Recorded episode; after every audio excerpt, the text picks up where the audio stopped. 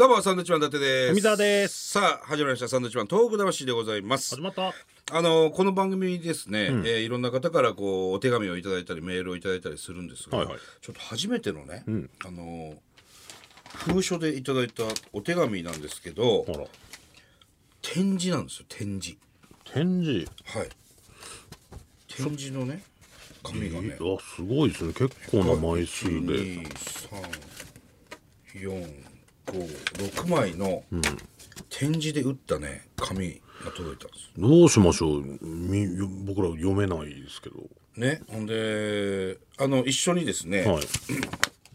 展示と同じ内容ですということであの字を書いた手紙も入ってる。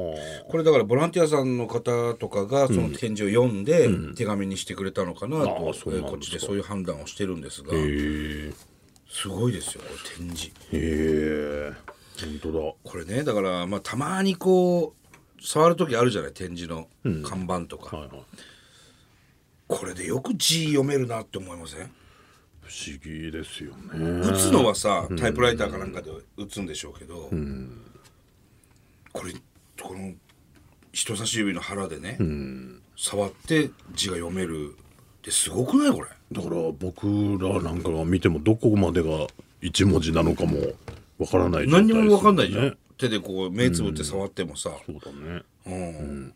どんな内容？なんはい。かクレームですか？クレームじゃないです。大丈夫です大丈夫です、えーラジオネームアジュさん、えー神奈川県の方でね。ありがとうございます。えー23歳の女の子でございます。まあですから展示をされる方なんですね。要するに、えー全盲だと思います。はい。サンドウィッチマンさんこんにちは。こんにちは。はじめましてアジュです。どうも。えーこのラジオを聞いてびっくりです先日宮城県に一人旅で行ってきました、え。サンドさんのお知り合いにもお会いしたので、えご報告したくてお手紙を書きました。あありがとうございます。私がこのラジオを聞き始めたのは、昨年の2月頃のことです、はい。えーその時私は念願かなって1年のコスタリカ留学をしていました。コスタリカにコスタリカに留学して行ってんの？はいいね、えーコスタリカとはですね、えー中米の小さな国なんですが、国の面積の4分の1が国指定の自然保護区になっているほど、えー環境保護に力を入れています、私は大学で環境問題を勉強しているのですが、3年前にえー二十、歳の記念で記念で初めて一人でコスタリカに行って以来すっかりこの国にはまってしまい今回の留学では障害者団体や国連オフィス小さな草の根団体など、えーいろいろなところでボランティアをさせてもらいながらこの国の環境や人権に対する取り組みを学びました。へえ。そういうことやってますね。コスタリカの情報がないわ。中米コスタリカでしょ、なんかサッカーチームとかあるの？サッカーはまあまあありますけど、ね。野球はどうなの？コスタリカって。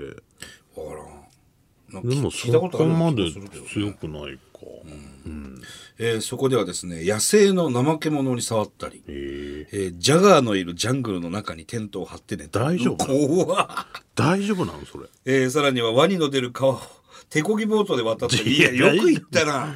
ななんだよもう。すげえな本当に。すごいね。はあ強烈な体験もたくさんしましたと、えーそんな風に留学、えー生活は楽しさでいっぱいだったのですが、えーそんな中でもあまり元気が出なかった時期があって、えーその時にサンドウィッチマンさんのネタで、えーお腹の底から笑わせてもらったのをきっかけにお二人の大ファンになりました。あら嬉しいます。ありがとうございます。えー海外でも聞けるお二人のラジオがあることを知った時は本当に嬉しかったです、このラジオを通じて、えー改めて震災に関心を持ち、ラジオで聞いたことをコスタリカの人たちにも話しました、へええーそして帰国したら必ず東北の美味しいものを食べに行こうと決めました、ちなみに私は全く目が見えないのですが、ということですね。それで展示できてるわけですね。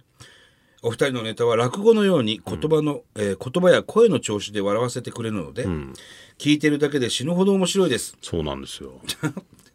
えー同じ理由で私の周りの目の見えない人たちの中にもサンドイッチマンファンが多いみたいです。ありへえありがたい。がとうございます。これからも頑張らないといけませんね。ですね。えー話は戻りますが、えー一人旅。ね一人旅で行ったでしょ？宮城県に、えー一人旅はですね。特定の誰かと全行程を共にしないだけで、えーむしろ友達と行くよりもたくさんの出会いがあると私は思っております。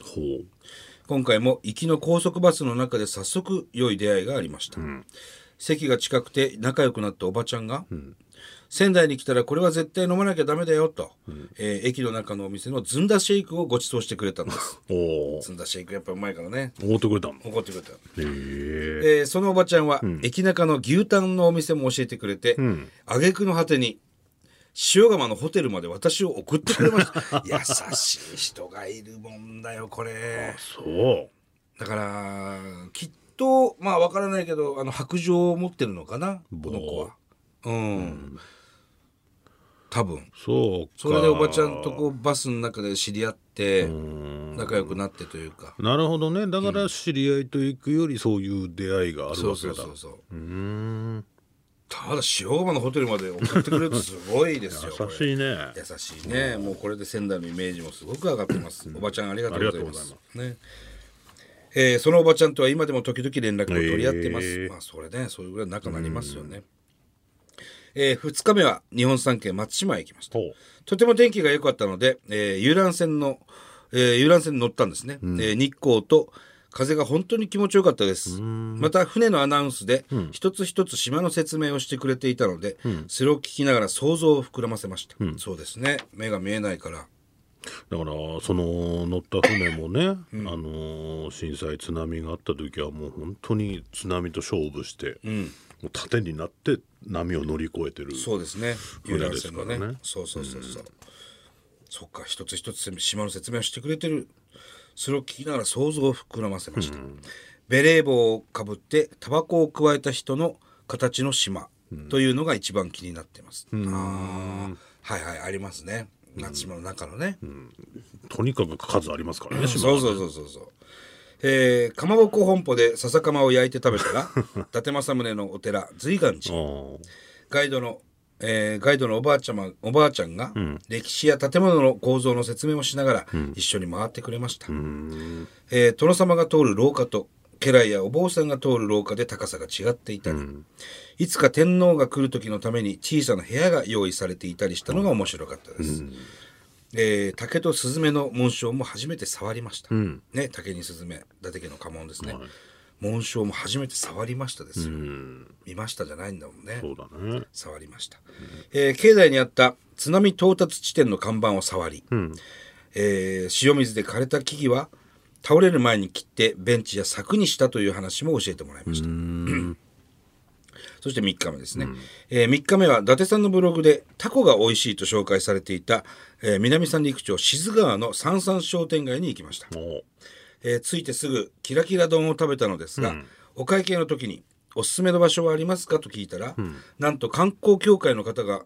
あすごい観光協会の方を呼んできてくれて、その方と一緒に商店街を回ることになったんです。う 優しいな。優しいね。ありがとうございます。いいぞ宮城県。ねええーその方に私がこのラジオを聞いてやってきたことを話すと「あサンドさんならつい先週もローカルの番組でのロケで来てたよ」と。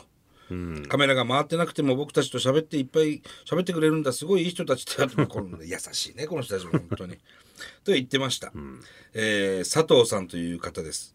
あ佐藤さんね南三陸町のいつも会う、あの体体格いい。うん、きっとご存知だと思います、えーお魚屋さんのお刺身バイキングやお山のマドレーヌ、佐藤さんに連れてってもらいました、あー佐藤君ありがとうねあ本当に。マドレーヌ食べたんだ。ね行ったんですね、ありがとうございます。えー帰りのバスまで時間ま時間が余ったことが幸いし、えー震災を実際に体験した方の話を聞くこともできました、えーいろいろ辛い話もある中で、えー震災前にかまぼこ屋さんをやっていたおじさんが被災して1ヶ月も経たないうちに「俺またかまぼこ作るからな」と避難所で宣言していたという話。ここは、えー被災した町ではあるけれども普段から何年かに一度嵐で網が流されてしまってもその都度その度に最初からやり直すというような、えー威勢のいい漁師のおじさんたちがたくさんいる、とっても活気のある町なんですよと。言われたことがすごく印象に残っております、せ最終日はラジオで聞いた美味しそうなお店を回ろうということでえー塩釜のお寿司屋さんと、えー東松島の萩野井さんに行きましたどん行すった。ごいな海苔うどん行ってんですよ。すごいねこの人。すごいな会いたいわ。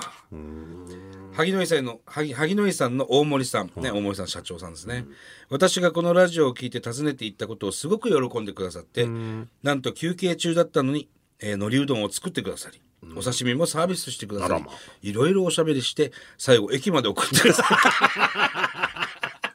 なんて優しい県なんだ。い宮城県の人たち優しいな。すごいですね。みんな駅まで送るんだね。ホテルとか。基本的にね。いやこのラジオを聞いたっていうと駅まで送ってもらえるんで。ー、えーその温かさに本当に感動です、えーサンドさんのこともあの二人には感謝してもしきれないあの二人にはハートがあるよねとおっしゃってくれました、えーそしてもちろん海苔うどんも絶品でした、いやー美味しいからね。海苔うどんねぜひみんなに食べてほしい。